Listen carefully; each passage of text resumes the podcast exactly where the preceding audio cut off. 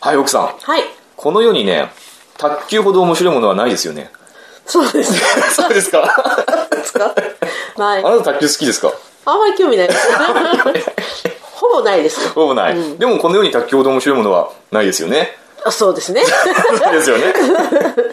まあ、実際あの僕の知り合いなんかはみんな卓球やってますからね。 あ、そうだうね。ん、もうスマホ持ってるのと同じぐらいの割合で、みんなみんな卓球のラケットを今持ってますよね。本当そうじゃないですかあ、そうなんだ。私、スマホ持ってないけどね。そうです。あなたはガラケーだから、まあもちろんガラケーの人は卓球のラケットを持ってないと思いますけれども、今もう、 今もうさ、今もう世の中は、本当スマホの普及率と同じぐらい、卓球のラケットみんな持ってますんで、そのぐらい普及してると思うんですよね。あそうなんだあうん中にはやっぱ、一本だけじゃなくって、もう何本も、ああ、そ卓球う。のラケット持ってる人もいますよあねーそうなんだこれも本当スマホと同じような感じでね、スマホもだって1台じゃない人いっぱいいるでしょ、うんいます仕ね事用とかうさん、そうですね愛人用とかもう何台もスマホ持ってるう人んそうですねいますよね、もうそれと同じぐらい本当にね、卓球っていうのは今ね本当世界的にこう普及が進んでるんですよね、まあそうですね。なんかオリンピックで注目されてから、そうですね、ここ最近卓球、日本の卓球が強くなってきましたから、それで注目されてね、まあ、卓球本当に流行ってます。ね、ということで、この卓球ラジオはですね、卓球ラジオって卓球ラジオですよこ れうんそう卓球ラジオはですねもしかしたら業界初かもしれないあそうなの卓球についてのもう卓球を主に話していくラジオです、あの、私、全然興味ないんだけど、アシスタントは私でいいのかしら。いいですよあなたしかいないじゃないですかアシ スタントそうですよいいですよ、はいまあ、とにかくね奥さん本当にら卓球についてあんまり興味ないって言ってますけれども、世の中はそういう時代ですんで、はいまあ、自由に取り残されてはいけませんよ、はいこのラジオわかりまでした僕と一緒に卓球についての理解とか、その面白さ、魅力、そういうのをねじっくりこう語っていこうと思思います。語語っていこうではありませんか。れるかな語りますよ。、ああそうんもう興味持ってもらいたいですね。はいはいということで、第1回の今日は、まあ、卓球の基本中の基本である、ルールについてあー、ルールね。話していきたいとはい思うんですけど、何書いてんですか、あなたこれ。 いや、卓球のヘラ。卓球のヘラなんか奥さんが今、ずっと手を動かしてなんかメモしてますけれどうんも、卓球のヘラなんか得体の知れないものを書いてますけれ卓ど球も。のヘラを書いてうるんちゃんと話聞いてますかはい、聞いてますはよ。まあ、とにかくルールうん。話していきたいと思うんですけれども、はいあなた卓球に興味はないと言っても、大体ルールわかりますよね大まかなルールはまあ、サーブして、うん点数取って、うん大体わかるよね、まあやればまあこれがポイントだとか、そうですねうんこれはいけないだいけないことだとかね、うんうんうんなんとなくわかりますよね、うんわかりますね。まあ、全然知らないっていう人はいないと思います、卓球というのはまずあのしゃもじにあのゴム貼ったみたいな道具でね、うんあの白い球を小さい球をそうだよね打ち合ううんスポーツですよね、大体わかりますだから大まかなところは皆さん分かってるものとして、ちょっと細かいルールの話について今日はしていきたいと思うんですよ、はい。今ですね、はい。私の手元にはい。見てくださいこっちを見てください どこ見てるんですか卓球、卓球、卓球ですね。卓球のルールブックですか、はい、今僕の手元にですね、日本卓球ルールブックはい2017、まあ、平成29年版去年のやつですね、はいはいというのがあるんですよ、うんこれねあ買ったんですかの買ったんですけれどあそうなんもですかこれはねアマゾンとかで売ってないですよ、おいへうー。ん、僕まずこのラジオを始めるにあたって、うんうんうんまあ、ルールブックが欲しいなと思ったわけ、うんうんでどうしたら手に入るのかって調べたら、日本卓球協会でしかこれは発行されてないおーおーおー需要がないからね。でしょうね需要がないからだと思います、うんあのわざわざ日本卓球協会のサイト、うんホームページからその注文用紙みたいなのをダウンロードして、それを日本卓球協会にファックスしてあのうんうーん。そうなんですか。ファックスしてお金を振り込んで、うんうん、手に入れてた。手に入れたものですこえれえ800円しますからこれ、高っ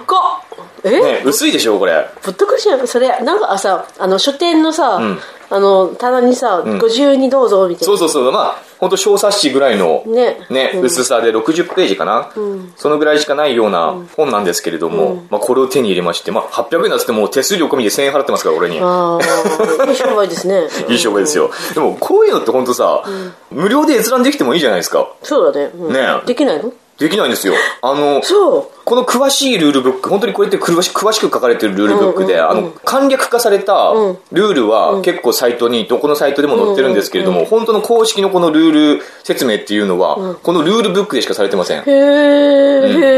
えットでは見れません。へえ それもおかしな話だと僕は思うんだけどね。買えってことうん、買えるってこと。えじゃあ卓球やる人はみんなか持ってなきゃおかしいってこ とでしょということではないんだけれども、うんあそういうことはないんだけれども、でも、卓球を普及させるつもりなら、やっぱこういうのは無料で閲覧できるようにするべきじゃないですか、そうルだねールなんて特に、閲覧なり配るなりねそうそう配るなりただでそれはね、見られるようにするべきだと思うんですけれども、こういう日本卓球協会はこういうアコギな商売をしておりますしてるんですね、はいまあこのルールブックをこう僕読んだのね、僕が卓球やってる人だから好きでやってるから、ある程度卓球やったことない人よりは卓球のルールに詳しいと自分で思ってたんだけれども詳しく読んでみると本当なんかねちょっとよくわからない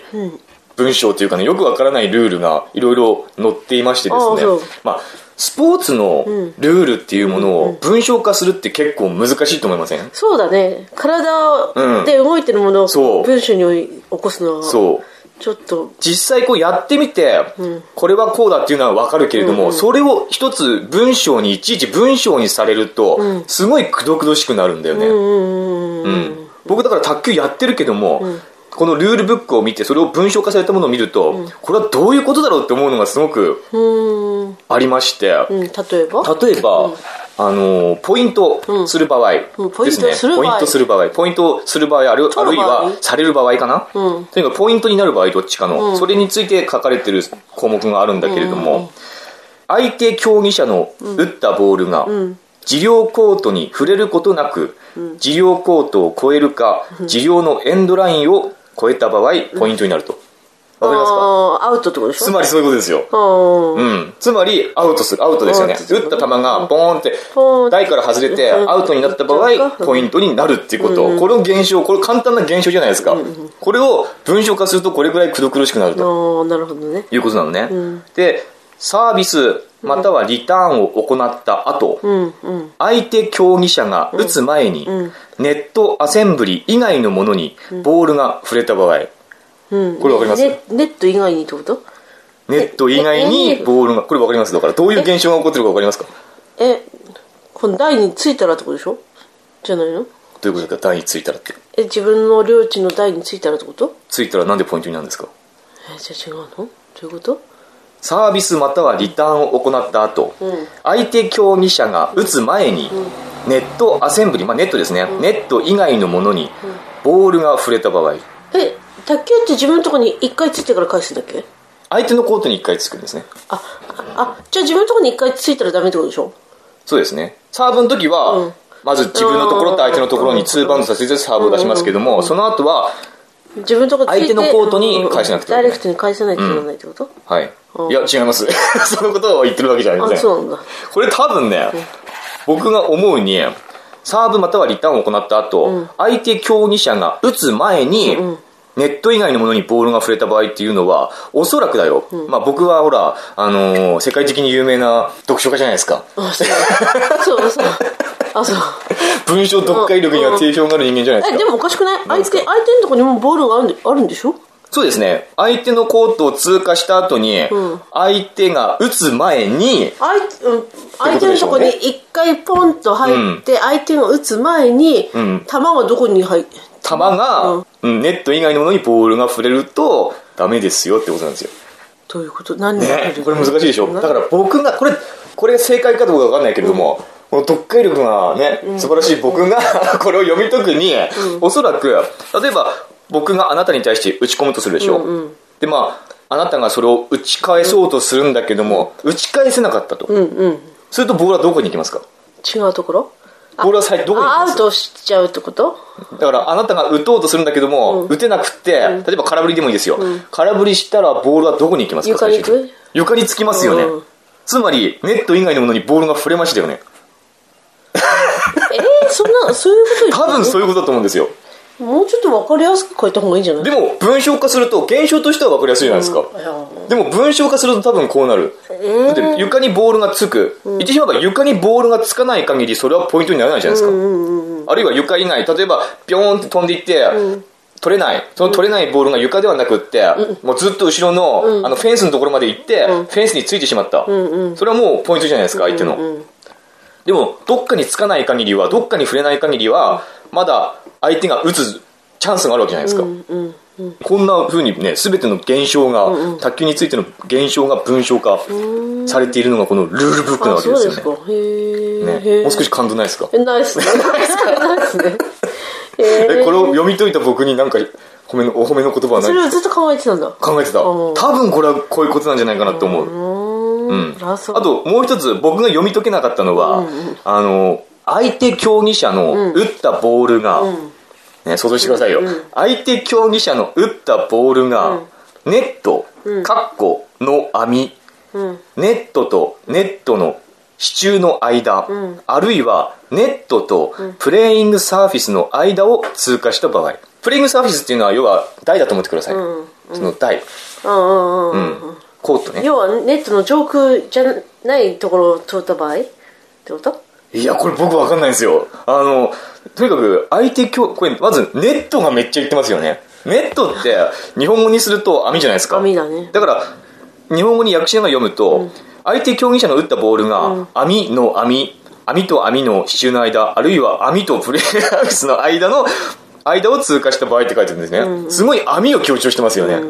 そんな網ありますかねかあのコートあれじゃない網のさこう四角になってるじゃないそう網って網ってなってるじゃないこのこの中に中通っちゃうと中通っちゃう通っちゃいますか中通っちゃわ ない通っちゃわ通ないっちゃわないための網じゃでないもですか間はさ支柱の間はさあのでも網と網の支柱の間ってどういうことですか網と網の支柱の間っていうことは網が2個あるじゃないですか網と網の支柱の間だよ網は1個しかないのに網と網の支柱の間って書いてんだよ2個つけてんじゃないじゃあじゃあ2個つけてるってこと、実は我々は1個しかないと思ってるけども実は2個ある2個のはかな本当はつけなきゃダメだよねえ網と網 のだから網の網だからネットカッコの網まあね網の網網と網の支柱の間あるいは網とプレイングサーフィスのプレイングサーフィスの台コートの間を通過した場合多分これはねでも網を強調してるから、要するに打った球が網にかかって落ちたらそれは打ったんだよっていうことを多分言ってるんだと思うんですよあー多分ねやたら網をじゃあ強ネ調してるからットのさネットとこの支柱の間を取った場合もアウトなのアウトなんでしょうねうーんその隙間をものすごい勢いで球を打ってそのネットと支柱の間とかを通過したり、あるいはネットと台のこのこの隙あ間ー隙間そこをピョンって通過してしまった場合も、あるいはなんか次元が歪んでネットを 次元が歪んでネットの真ん中を貫通した場合とかもでもそれはダメだと、うん、いうことなんじゃないですかねなるほあらゆるあらゆる現象を説明してますから、このわかりやすいねわかりやすい ですかわかりにくいと思うんだけれども、まあ、読解力に定評がある僕でもなかなか読み解けないようなあのルールがあってあとこれこれ僕意外だったのが相手競技者が故意にボールを続けて2回打った場合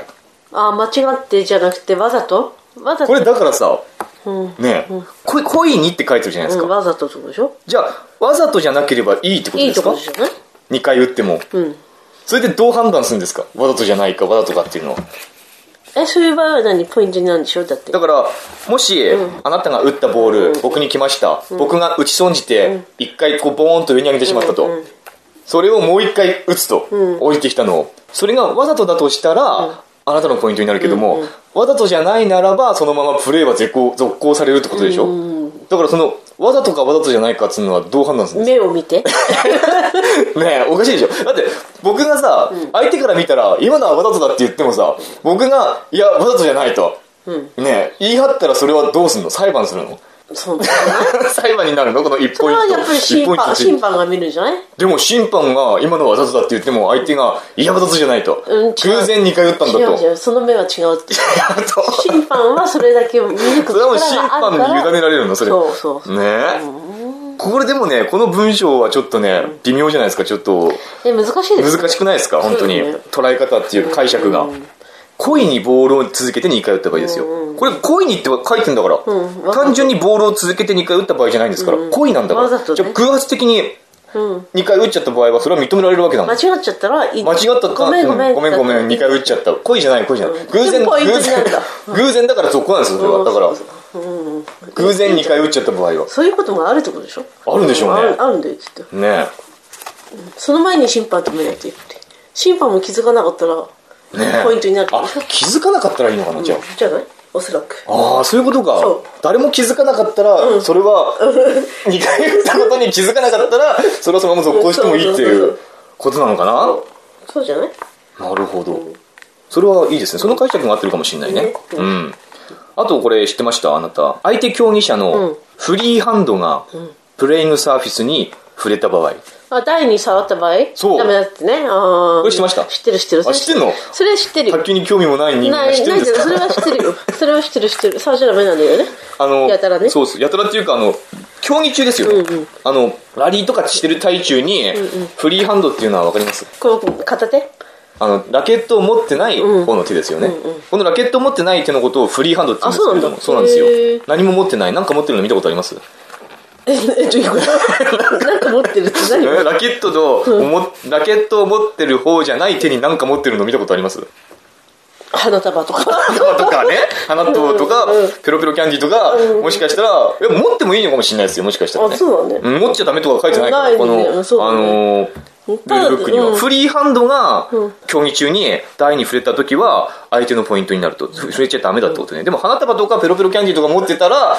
あそうないんいだのかもしれないフリーハンドじゃないから そういうことなの フリーハンドってわかん ない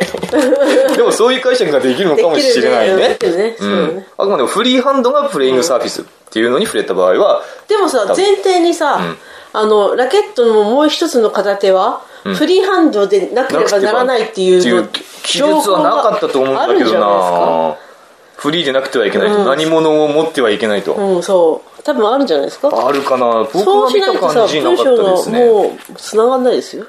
そうですよねうん多分うん、そういうことですそようそうというふうにねまあこんなふうにへいえろいろ深くねまあ重箱の隅をつつくように やだー読み解いていくとなかなかこのルールブックっていやうのだもそういう読み方うするの、ん、面白いんじゃないかというふうあにそう思いますけど、はいまあいろいろここにはまだまだ書かれててね、いろいろ本当に何癖つけようと思えばつけられるんですけれども、あそれは何文章にして送りつけるってこと何ですか ここにあここにって何発行元に発行元にですが、ここれはこのどう記いう述はどういう、どうどいうう解釈すればいいのかと、どういう意味なんだと、まあそういうこともできる。解説もあるんじゃないルールについての解釈解釈ブック意外、でも解説どうだろ大う。体これはだってあるけどルールブックなわけだから、これに書かれてることが全てなわけでしょ言ってしまえでばも。それについての解説ブックっていうのはああるのかなあるじゃないですかでもそれについてはやっぱり解釈っていうのはさ、いろいろあるじゃない今憲法の解釈で揉めるしさ、そそのだか揉めるじらゃそないのですか回答編みたいなのあるじゃない、よくあよくあるじどうかなゃん、うん、いやいろいろこれはね難しいですよ実際本当になんか楽しそうでいいですね、いや本当にね人人はそれぞれですから解釈それぞれだからこれはそうじゃないんじゃないかこれはこうなんじゃないかって言い出したら本当にキリがないぐらいのじゃあ論争今に度なありまなすたからね卓球の試合でさ、んあれ花束持ってた思ってね そうですね、んえ食べ物食べながらの試合はダメとか書いてあ書るいのてなかったと思うでもガム食ってるくらいはやってるんじゃないかなやってんのかな、ううん国際の大会とかではね、ーんこれは日本だけのルールブック一応これは日本卓球ルールまあ多分世界共通だと思いますけれどもあそそうなんだ日本語化されてるっていうだけの話だと思いますけれどもねうんまあ文章っていうのは非常に難しい、はいうん現象を説明するっていうのは非常に難しいというね、はいまあ、卓球の話なんだかなんだかわからない話 今第1回目ははいなってしまいましたけれども、ルールについてはですね、はいまあ、これからもいろいろこれからもやるんですか、やるかもしれないですけれども、今回はじゃあちょっとこの辺はでい第1回目、卓球のルールについて、まあ、ごちゃごちゃと2人で話していきましたけれども、はい奥さんどうですか えどうもこうもないですどうもないですか何ですかそれどうもなはい卓球にちょっと興味持ちましたかないないないないまだの持って面白そうじゃないですか、うん、あんまりそんな、うん、えーこうやって深く掘り下げていくとね興味なかったものがでも卓球やってるさ、おばあちゃんとかいるじゃない、生き生きしてますよねそりゃそうですよ卓球だってこの世に卓球で面白いものはないんですからあなたそれを最初認めたでしょ、まあ楽しいですよね、うん、つまり卓球やるとみんな生き生きするんですよああそうですか、うーん、そういう魅力がね中毒性があるんですよあ卓球ってあそうですかはいということで、はい今回第1回目卓球ラジオ卓球今ちょっとタイトル忘れましたけれども 卓球ラジオ卓球ラジオでいい卓球ラジオでですねたシンプルにここは行こうと思います、うん、卓球ラジオ、これについてじゃあ終わりにしますけれども、はい終わり方考えましたけれどもはいやってもいいですかよいよい卓球よ何いよいた違う違う違う違うそういうそうじゃないですよ卓球といえば、うんあれですよねゲームマッチ to 卓球ラジオとこえ何それれで終わりましょうか何それゲームマッチ to 卓球ラジオどういうことこれはあの卓球の試合が終わった後に、うんゲームセットですと、で勝者はあなたですっていう、うんそういう呼びかけをするんですけどもえそうなんだ、うんえ日本の試合で日本でもどこの試合でも、まあ、あの普通に市町村の試合では言いません言いませんけども、ちゃんとした審判がやってる場合はこうやってやりますあそうゲームマッチ to 誰々とかっていうふうに消費者の名前をえー、それ何中学校の中大連とかでも行ってんのかなやってないですねだからあのー我々が僕卓球やってますけども、聞いたことある ないあのないの我々が普通に視聴者の卓球の試合の時は審判が素人なんですよ、うん、そうだね。ね、うん、だからいろんなルールも曖昧だしじゃあさ、うん全国正大規の会とか行ったらさ、こんなこと言ってんの、言ってるかもしれない全国かも大だよ会とかでちゃんとした審判員が、あの資格を持った審判員が審判をしてる場合は言うんだ。言いますねえちゃんこれとさ資格セリフがありますよ審判になる資格とか、あるあるあるああるんるだあるらへーあるらしいよへえ、というゲームゲームマッチという卓球ラジオと、ね、そういうふうに終わりましょうかじゃあじゃあ私、フォールトっていう。 私はフォールトって書いてる。フォルトっていうのはあ の間違いだよね要するにあそうミスミスみたいなのまあいいやうをんフォルトって言いますから、はい。うんなんとていう。ことでゲームマッチという卓球ラジオありがとうございましたはい、バイバイ。